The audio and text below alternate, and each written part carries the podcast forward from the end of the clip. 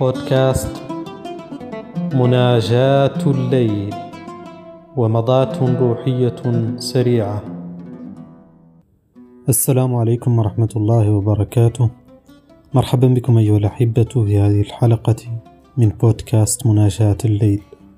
الليلة كما وعدتكم في الحلقة السابقة سأستمر مع أسئلتكم التي شرفتموني بها في التعليقات. على مختلف المنصات الرقمية التي بث عليها هذا البودكاست. السؤال الذي تم تداوله كثيرا هو قضية تعلم اللغات. لا أعدكم أحبائي بشيء فهناك من هو أكثر خبرة مني في هذا المجال وربما لديه نصائح أشمل وأعم ولكنني سأعطيكم تجربة جربتها في نفسي في تعلم اللغات المختلفة ف وأرجو أن تكون مفيدة لكم. ولا يمنع هذا أن هناك عدة نصائح أخرى كثيرة. فهذا المجال مطلوب جدا وبالتالي صارت الكتب التجارية والمنصات الرقمية على يوتيوب وعلى فيسبوك والتعليم عن بعد و e-learning كما يقولون. والكتب التي تعد بتعلم لغة ما بخمسة أيام وربما خمس ساعات إلى آخره. لكن هذه تجربة شخص واقعية وكما ترون ليس لها أي هدف تجاري.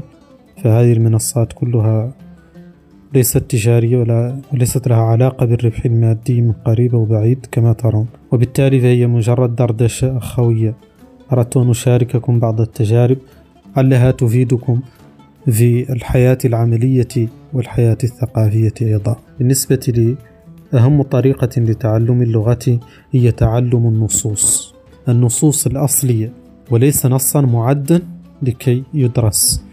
أنا شخصيا منذ بدايتي مع الفرنسية ثم بعد ذلك مع اللغة الإنجليزية اعتمدت أساسا على النصوص فصرت آخذ نصا أصليا سواء كان رواية أو قصة قصيرة أو نصا صحفيا أو مقالا في جريدة أو أي شيء. ثم أقوم بدراسة الكلمات المختلفة فيه. وطبعا هذا النص سيأتي مع الكلمات بالتراكيب أيضا والجمل وخلال ذلك يكون النحو. لأن النحو إنما هو تراكيب هذه الجمل مع بعضها. فستدرس الاستخدامات المختلفة لما يسمى phrasal verbs وحروف الجر prepositions والفرق بينها. هذا المجال يتعب الكثير من الطلاب. خصوصا طلاب اللغة الإنجليزية يتعبهم موضوع هذه الحروف الجر آه، إذا ارتبطت بفعل أو ارتبط اثنان منها بفعل لأنها قد تكون لأن الفعل قد يرتبط بأكثر من حرف جر فهذا كان كابوسا للطلاب. إلا أنك إذا درسته في واقعه الطبيعي آه، في نص مثلا واقعي عادي فأنت ستدرسه بدون جهد كبير. لأنه أتاك بصفته العادية التي يكتب بها الكتاب في هذه اللغة. ثم إن هناك ملاحظة مهمة هي أن النص قد يكون مقروءا قد يكون مسموعا مثل الإذاعة والتلفزيون وغيره. ليس شرطا أن يكون نصا مكتوبا في كتاب. نحن نتعامل مع النص بمفهومه العام. نأخذ نصا أيا كان نكتبه. فالكتابة أيضا قضية مهمة أن تكتب الكلمة تساعد في ترسيخها في ذهنك. وقد تناولنا هذا في الحلقة التي تحدثنا عن التحضير للامتحانات عن طريق التلخيص.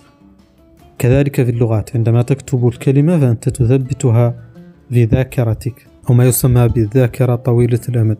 القضية الأخرى هي أن تجعل نفسك في محيط من هذه اللغة التي أنت بصدد دراستها أو التي تدرسها حاليا. كان هذا الموضوع صعبا في الماضي لأنك لست في دولة تتحدث هذه اللغة غالبا وليس لديك أصدقاء يتحدثونها بالضرورة. ولكن هذه المسألة أصبحت محلولة بالنسبة لنا مع عصر الإنترنت ومواقع التواصل. فيمكنك الآن وأنت في أي بلد من العالم أن تجد مجموعات من طلاب من طلاب هذه اللغة في نفس مستواك وربما أحسن قليلا إذا أردت. كما يمكنك أن تدخل المجموعات التي تناقش بهذه اللغة من بين متحدثيها الأصليين كما أن كل القنوات الفضائية تقريبا آه، موجودة على الإنترنت يمكنك الاستماع إليها تمكنك مشاهدتها والاستماع إليها كذلك الإذاعات المختلفة. وأنصح في هذا الصدد بأن تستمع لما يثير فيك رغبة أو ما أنت مهتم به. إذا كنت مهتما بالروايات مثلا حاول أن تقرأ روايات مبسطة. وهناك عدة طبعات مخصصة للطلاب. تكون مختصرة أولا ثم تكون بالكلمات أعتقد أنها ثلاثة آلاف كلمة الأكثر استخداما مثلا. هذه الكلمات أعتقد أنها ثلاثة آلاف. في أي لغة يمكنك أن تتحدث باللغة ما دمت عرفت أو درست هذه الكلمات. فكما أنها أيضا عدة مستويات هناك المستوى الأول الثاني الثالث. فحتى لو لم تكن هذه الطبعات المبسطة متاحة في بلدك فيمكنك دائما إيجادها عن طريق الإنترنت. تمكنك قراءتها على أي جهاز إلكتروني يقرأ ال PDF كما يمكنك أن تسحبها إذا كانت فهي عادة تكون عدة صفحات ليست طويلة جدا. أو تسحب جزءا منها ثم جزءا ثم هكذا. هذه الطريقة جربتها شخصيا طريقة النصوص. طريقة أيضا التدرج فيها مهمة جدا وطريقة أن تكون في بيئة من الناس الذين يتحدثون هذه اللغة. أن تضع نفسك آه، بين من يتحدثون هذه اللغة التي تدرسها وتحاول أن تشترك في الحوار والنقاش. وهذا قد يكون متخيلا. مثلا آه، قد تضع سماعات الأذن لكي لا يظن الناس أنك تحدث نفسك ثم تذهب في الشارع تتحدث وتطبق ما درسته. فيمكنك أن تضع نفسك في مثلا عدة وضعيات كأن تتخيل أنك أستاذ يدرس وأن هناك تلاميذ وتحاول أن تشرح قضية ما بما يسمى بلعب الأدوار role playing وهو تقنية مشهورة في هذا المجال.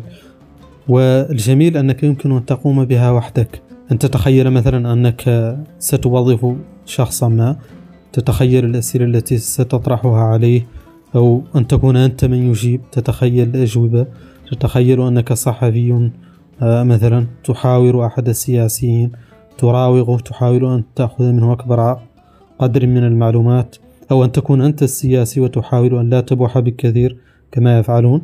كل هذه الأشياء مفيدة جدا للغة اليومية آه، اللغة لغة المحادثة لغة النقاش. هذه القضية. القضية الثانية أن تكون دائما محاطا بها.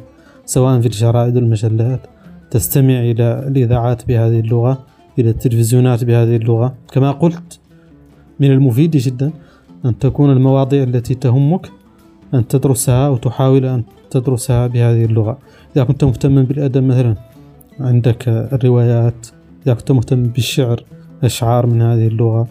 إذا كنت مهتما بالتقنيات الحديثة تستمع إلى محاضرات بهذه اللغة في هذا المجال إلى إذاعات مهتمة أو برامج مهتمة بهذا الموضوع إلى آخره. وقس على هذا آه، بالنسبة للغة العربية. إلا أن هناك قضية مهمة بالنسبة للغة العربية لأنها لغتنا الأم فنحن نحسب أننا نعرفها ولكن هذا ليس واقعا. ولتحسين اللغة العربية يجب أن تكون ملما بالإملاء وقواعد بسيطة يعني تدرس في أقل من ساعة.